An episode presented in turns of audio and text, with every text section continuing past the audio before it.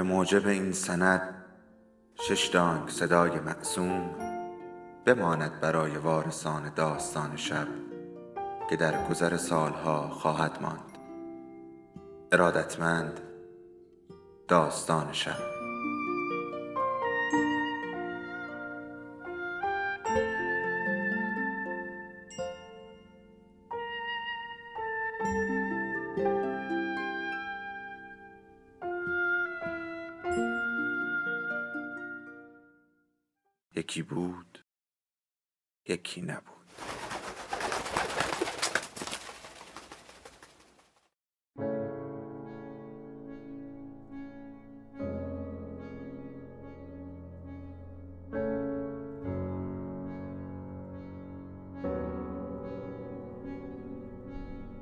سفر به انتهای شب. اثر لوی فردیناند سلین. مترجم فرهاد قبرایی. خانش رحمان حسینی.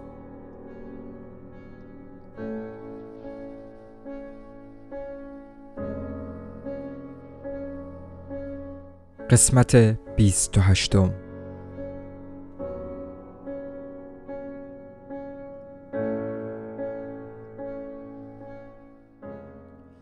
تانیا توی اتاقی که بالاخره با هم در آن خوابیده بودیم بیدارم کرد ساعت ده صبح بود برای اینکه از دستش فرار کنم گفتم که حالم زیاد خوش نیست و می‌خواهم باز هم توی تخت دراز بکشم.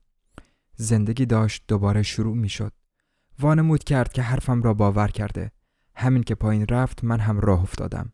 راستش میبایست چند تا کار را به انجام برسانم. گشت و گذار شب قبل یک جور احساس پشیمانی مسخره در من جا گذاشته بود. یاد روبنسون دوباره داشت آزارم می‌داد.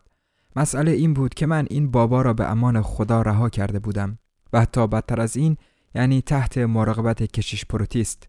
و خود این کار کلی جای حرف داشت.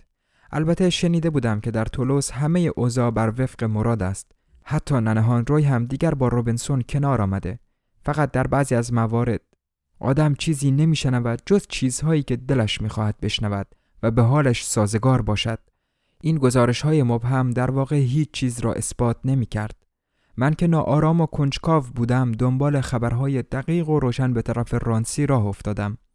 میبایست دوباره از خیابان باتیلیول محل کار پومون بگذرم. راهم از آنجا بود. وقتی پیشش می رسیدم از دیدن خود پومون که نبش کوچه ظاهرا داشت مرد کوتاه قدی را سایه به سایه تعقیب می کرد یکی خوردم. برای پومون که هرگز از دکش بیرون نمی آمد حتما حادثه فوقالعاده مهمی بود زود یارویی را که او دنبالش می کرد شناختم یکی از مشتری هایی بود که نامه هایش را با اسم السید امضا می کرد. ولی ما از چند نفری شنیده بودیم که این السید در اداره پست کار می کند. سالها بود که پاپیچ پومون می شد که برایش رفیقه آدابدانی پیدا کند. منتهای آرزویش این بود. ولی دختر خانم هایی که به او معرفی می شدند به نظرش هرگز به قدر کافی در آدابدانی سررشته نداشتند. معتقد بود که آنها آداب معاشرت نمی شناسند. آن وقت جور در نمی آمد. وقتی خوب فکرش را بکنی دو جور رفیقه وجود دارد.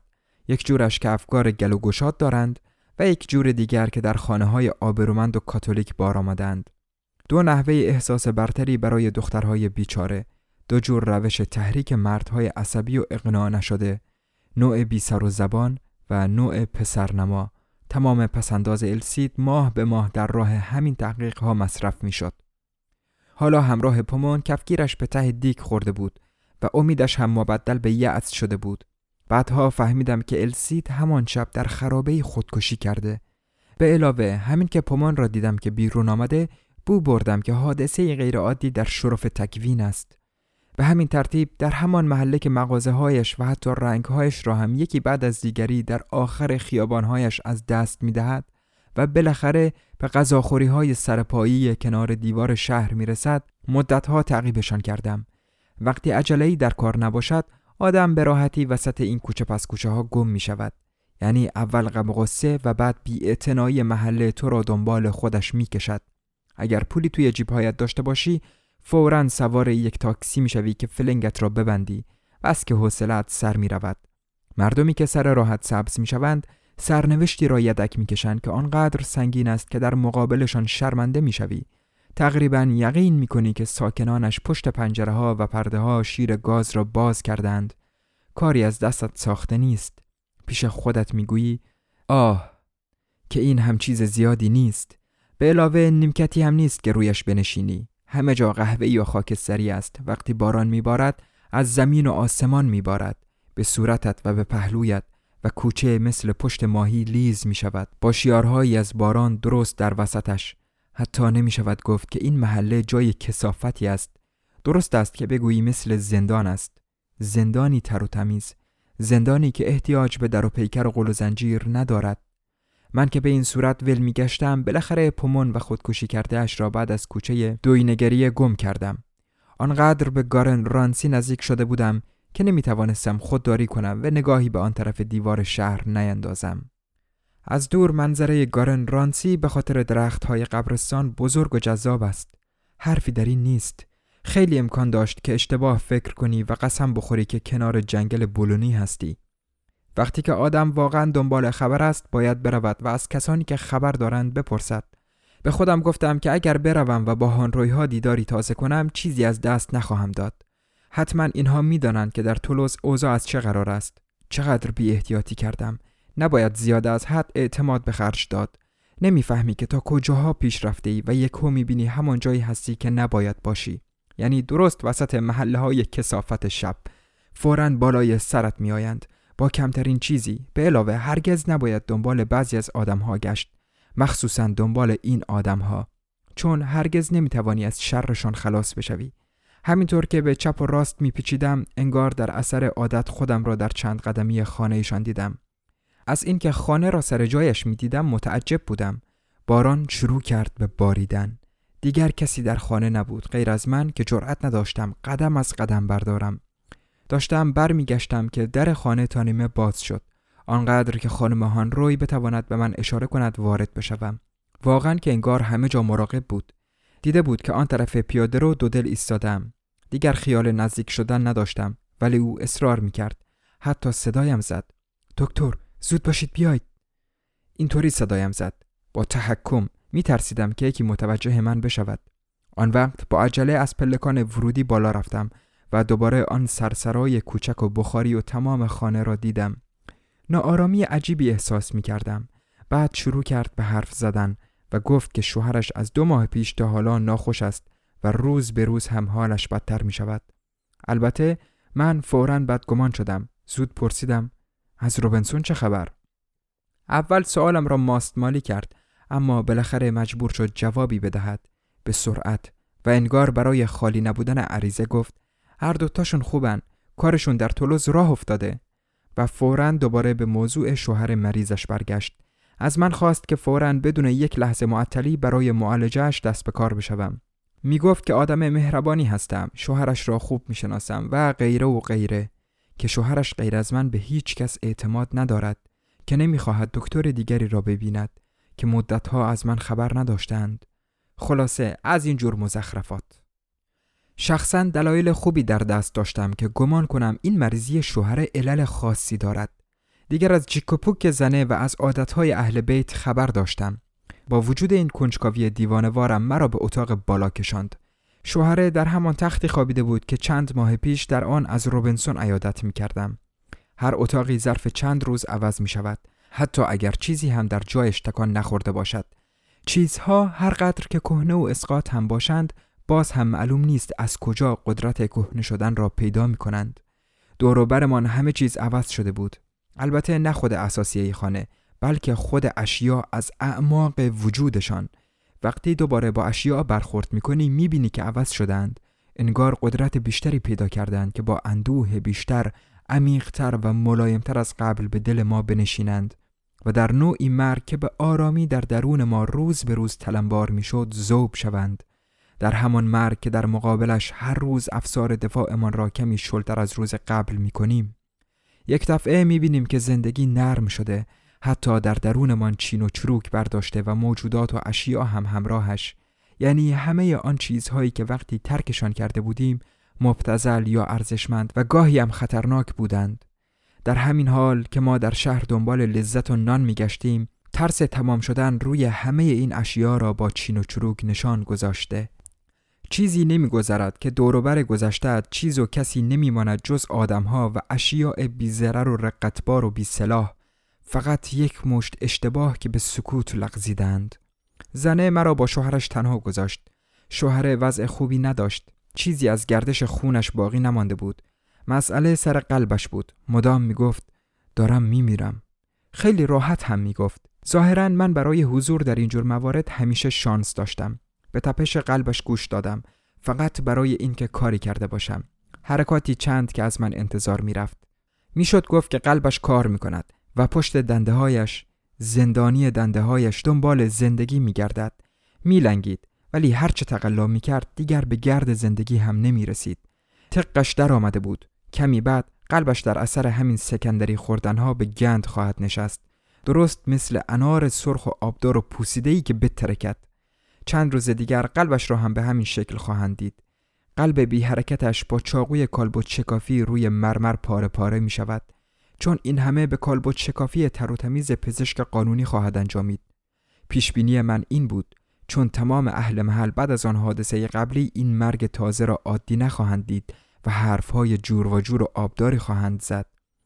در و همسایه با وراجی های تلمبار شدهشان درباره حادثه قبلی که هنوز تازگی داشت مدام منتظر زنش بودند. این یکی هم کمی بعد راه میافتاد. فعلا شوهره نمی‌دانست چطور زنده بماند یا بمیرد. طوری بود که انگار از همین الان کمی مرده ولی به هر حال نمی توانست از شر ریه هایش خلاص شود. هوا را از ریه هایش بیرون می‌داد ولی هوا دوباره برمیگشت. بعدش نمی آمد که بگذارد و بگذرد. ولی در هر حال می بایست تا آخر کارش زنده بماند. کاری بود به شدت وحشتناک که داشت کلکش را می‌کند. مینالید که دیگر پاهایم را حس می کنم تا زانوهایم سرد است. می‌خواست به پاهایش دستی بکشد ولی نمی‌توانست. چیزی هم نمی‌توانست پایین بدهد. کارش تقریبا تمام بود. جوشانده ای را که زنش آماده کرده بود دادم دستش و از خودم پرسیدم که چه زهر ماری توش ریخته است. جوشانده بوی خوبی نمی‌داد ولی بویش دلیل نمی‌شد. به علاوه آنطور که هانروی نفس نفس می‌زد زیاد اهمیت نداشت که جوشاندهش مشکوک باشد یا نباشد. با وجود این پیرش در می آمد. با تمام ماهیچه هایی که زیر پوست برایش باقی مانده بود تقلای شدیدی می کرد که باز هم رنج ببرد و نفس بکشد. در مقابل مرگ و زندگی به یک اندازه دست و پا می‌زد. در چنین شرایطی پکیدن خیلی هم طبیعی است. وقتی که طبیعت دیگر ککش هم نمیگزد انگار که هر حد و مرزی هم از بین می رود. زنش از پشت درب توصیه هایی که من به شوهره می کردم گوش می‌داد. آخر من خوب می شناسمش. آهسته رفتم که مچش را بگیرم. گفتم سک سک.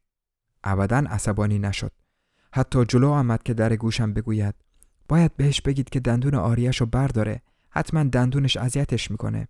در واقع من هم دلم می‌خواست که دندان آریش را بردارد. به زنه گفتم چرا خودتون بهش نمیگید؟ با شرایطی که مرد بیچاره داشت درخواست ظریفی بود. زنه دوباره اصرار کرد. نه نه نه اگه شما بگید بهتره. من که بگم ناراحت میشه. بعدش میاد. گفتم عجب! چرا؟ جواب داد سی ساله که دندون آریه داره و هرگز یک کلمه هم حرفش رو به من نزده. پیشنهاد کردم پس شاید بهتر باشه که توی دهنش باشه چون عادت کرده که با دندوناش نفس بکشه. با صدایی که هیجان در آن موج می‌زد جواب داد نه در این صورت هرگز نمی‌تونم خودم رو ببخشم. آن وقت آرام به اتاق برگشتم. شوهر صدای نزدیک شدنم را شنید. خوشحال بود که من برگشتم. بین نفسهایش که توی گلویش گیر می‌کرد حتی سعی می‌کرد که با من خوب تا کند. حال و روزم را پرسید. دلش می‌خواست بداند که مشتری دیگری پیدا کردم یا نه. در مقابل همه این سوالها جواب می‌دادم. بله بله. توضیحات همه جزئیات طول می‌کشید و پیچیده بود. وقت این حرفها نبود. زنش که پشت در مخفی شده بود به من اشاره می‌کرد که دوباره ازش بخواهم که دندانش را بردارد.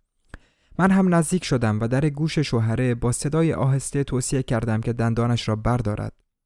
چه اشتباهی کردم. با چشمهایی که از وحشت از حدقه بیرون می‌زد گفت انداختمش توی مستراح. واقعا که خیلی زرافت به خرج داده بودم. بعدش پاک به خورخور افتاد. آدم با هر چه که دم دستش می‌رسد زرافت به خرج می‌دهد. در مورد او مسئله دندانش بود که تمام عمر آزارش می‌داد. وقتش رسیده بود که سفره دلش را پیش من باز کند.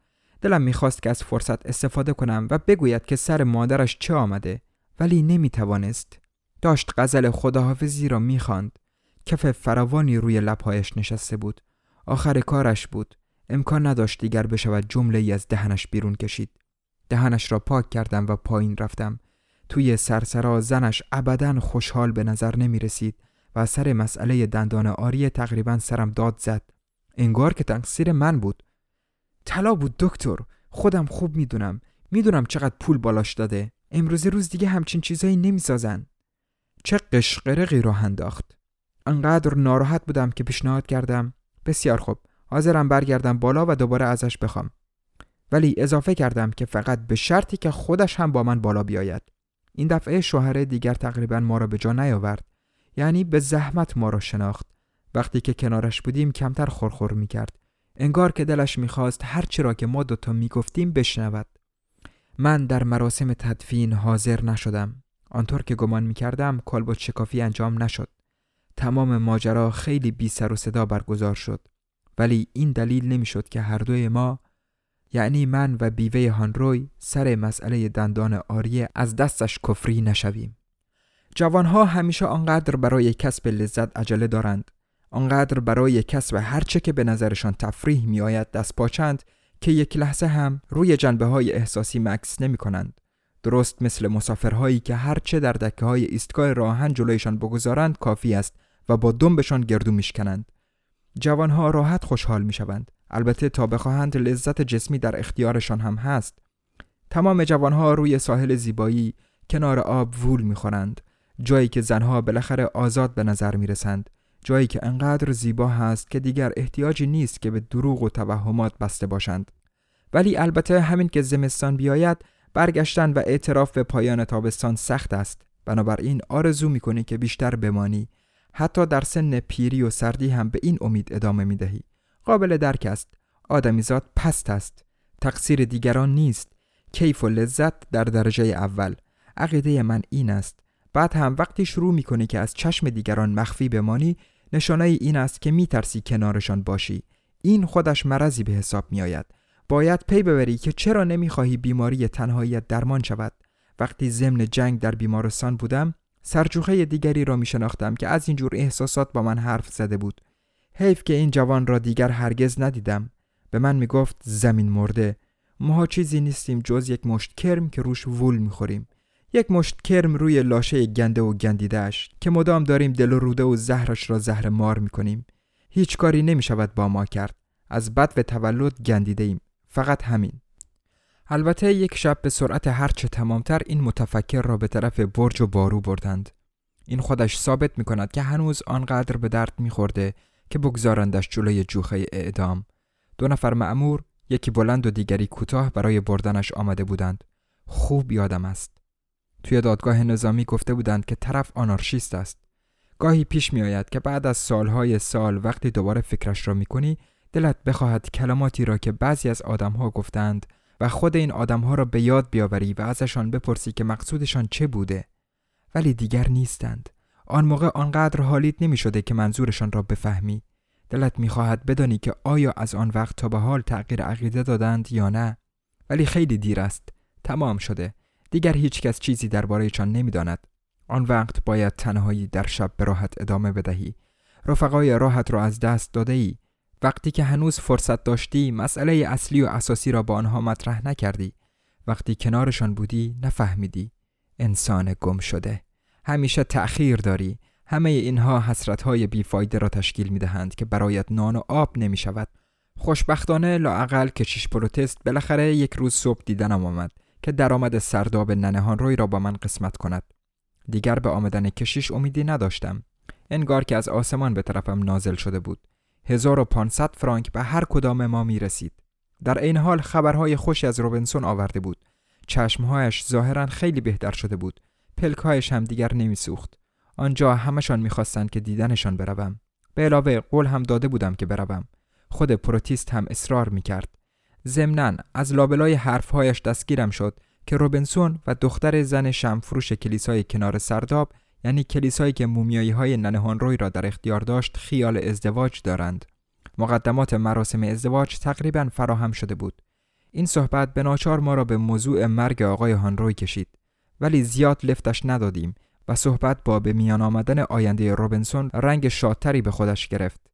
و بعد از شهر تولوز که من ابدا نمی شناختم و زمانی گراپا از آن برایم حرف زده بود و بعد هم مثلا از کار و کاسبی آن دوتا یعنی روبنسون و پیرزنه و آخرش هم از دختری که می‌خواست زن روبنسون بشود خلاصه کمی از همه موضوعات گپ زدیم 1500 فرانک همچین پولی مرا با گذشت خوشبین می کرد. هر نقشه که کشیش در مورد روبنسون می‌کشید به نظرم کاملا عاقلانه و عادلانه و منطقی و کاملا منطبق با شرایط می آمد. همه چیز داشت رو به راه می‌شد. لااقل من اینطور گمان می کردم و بعد من و کشیش از سن و سال حرف زدیم. هر دومان مدت ها بود که سی سالگی را پشت سر گذاشته بودیم. سی سالگی ما به سواحل گذشته میلغزید. به این سواحل بی ترحم و اندکی آمیخته به افسوس. حتی به زحمتشم نمیارزید که سر برگردانی و به این ساحل ها نگاه دوباره بیاندازی. با پیر شدن چیز زیادی را از دست نداده بودیم. آخر کار گفتم آدم باید خیلی زلیل باشه که افسوس سال به خصوصی از عمرش رو بخوره. کشیش ماها می‌تونیم با رضایت خاطر پیر بشیم. مگه دیروز آش دهنسوزی بود یا مثلا پارسال. عقیدت غیر از اینه؟ افسوس چی رو بخوریم؟ ها؟ جوونی؟ ماها هرگز جوون نبودیم. واقعیت این است که فقیرها هرچه بیشتر پیش می روند و هر قدر به آخر کارشان نزدیک می شوند از درون جوانتر می شوند. واقعا که روی دور افتاده بودم. این 1500 فرانک به من زهره شیر داده بود. ادامه دادم جوونی کشیش جوونی واقعی یعنی دوست داشتن همه بدون استثنا. این تنها چیزیه که جوون و شادابه. خب حالا شما چند نفر جوون رو می‌شناسید که انقدر جوون باشه که اینطوری رفتار کنه؟ من که نمی‌شناسم. هر جا که بگی چیزی نمی‌بینم غیر از حماقت های دود زده و کهنه که در تنهای کم و بیش تازه در حال گندیدنه و هرچه که این مرض بیشتر بگنده و جوونها رو بیشتر آزار بده همون اندازه ادعاشون بیشتره که جوونترند. ولی درست نیست. همش جفنگه. مثل جوونی. جوشای چرکی از درونشون آزارشون میده و بادشون می‌کنه. پروتیست ناراحت بود که من چنین حرفهایی می‌زنم. برای اینکه بیشتر از این عصبانیش نکنم موضوع را عوض کردم. مخصوصا که با من مهربان بود و حتی شفقت هم نشان می‌داد. خیلی سخت است که جلوی خودت را بگیری و به موضوعی که ذهنت را اشغال کرده بر نگردی یعنی آنطور که این موضوع ذهن مرا اشغال کرده بود همین که زندگی در تنهایی گذشت موضوع سر تا سر زندگی دست از سرت بر نمی دارد. مغز آدم پوک می شود برای اینکه از شرش خلاص بشوی سعی می کنی که با همه آدم هایی که دیدنت می آیند یک کم قسمتش کنی و آنها هم خوششان نمی آید. تنهایی آدم را آماده مردن می کند. باز هم گفتم آدم باید بمیره خیلی سختتر از سگ و مرگش هزار دقیقه طول می‌کشه و هر دقیقه برای خودش تازگی داره و انقدر پر از احتضاره که هزار بار همه لذتهای جسمی هزار سال پیشت رو هم فراموش می‌کنی. خوشبختی این دنیا در اینه که با لذت بمیری یعنی درون لذت. باقیش هیچه. ترسه که نمی‌ذاره اقرار کنی و هنر. پروتیست که به پرت و پلاهایم گوش می‌داد نتیجه گرفت که حتما دوباره مریض شدم. شاید هم حق داشت. شاید هم من در این مورد کاملا در اشتباه بودم. حالا که بیکار بودم دنبال مکافاتی برای خودخواهی دنیا میگشتم. در واقع مخم را میخوردم و تا اعماق نیستی دنبال این مکافات میگشتم. وقتی که فرصت بیرون رفتن نادر است چون پولی در بساط نیست و فرصت بیرون آمدن از خودت و همخوابگی از این هم نادرتر هر کاری که از دستت بر بیاید برای مشغول شدن خودت می‌کنی. قبول می‌کنم که زیاد وقت نداشتم. با افکارم که با عقاید مذهبیش تناقض داشت سر به سر پروتیست بگذارم. ولی باید بگویم که در تمام وجودش یک جور برتری طلبی کسافت وجود داشت که مطمئنا توی ذوق خیلی ها می‌زد. تمام آدم های روی زمین بیرون جاودانگی توی یک جور سالن انتظار هستند و شماره دستشان است. البته شماره خودش عالی و مخصوص بهشت صادر شده بود. بقیه بروند به قبر پدرشان. اینجور عقاید قابل تحمل نیست. از طرفی وقتی همان شب پیشنهاد کرد که سهمم را به خاطر سفر به تولوز جلوتر به من بدهد دیگر کاملا دست از سرش برداشتم و یکی به دو نکردم. وحشت دوباره دیدن تانیا در تراپو همراه شبهش وادارم کرد که بدون جر و بحث پیشنهادش را قبول کنم. به خودم گفتم یکی دو هفته ای مثل آدم زندگی می‌کنی.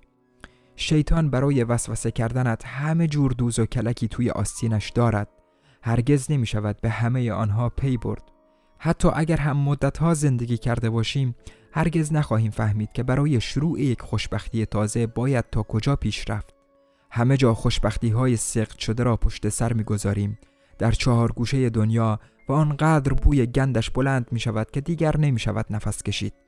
بعضی ها با دیدن آن دسته که توی موزه ها هستند یعنی با دیدن سقط شده های واقعی حالشان به هم می‌خورد عقشان می‌گیرد. تلاش تهوع آور ما برای خوشبختی هم همینطور است. آنقدر کریه است که حالت به هم می‌خورد. خیلی پیشتر از این که سر تا پا بمیری.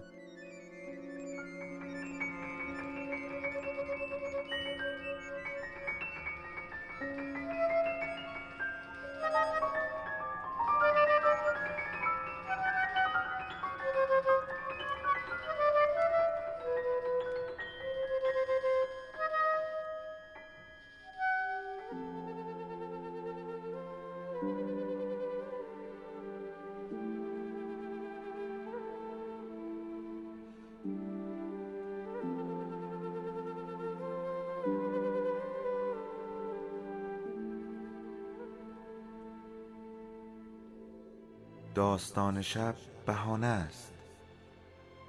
برای با هم بودن دور هم نشستن شنیده شدن.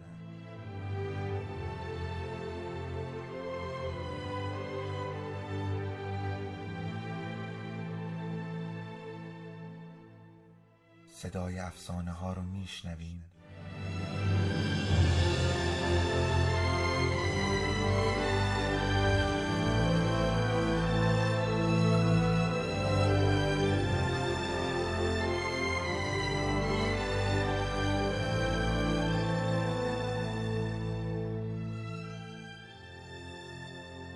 شبتون بخیر.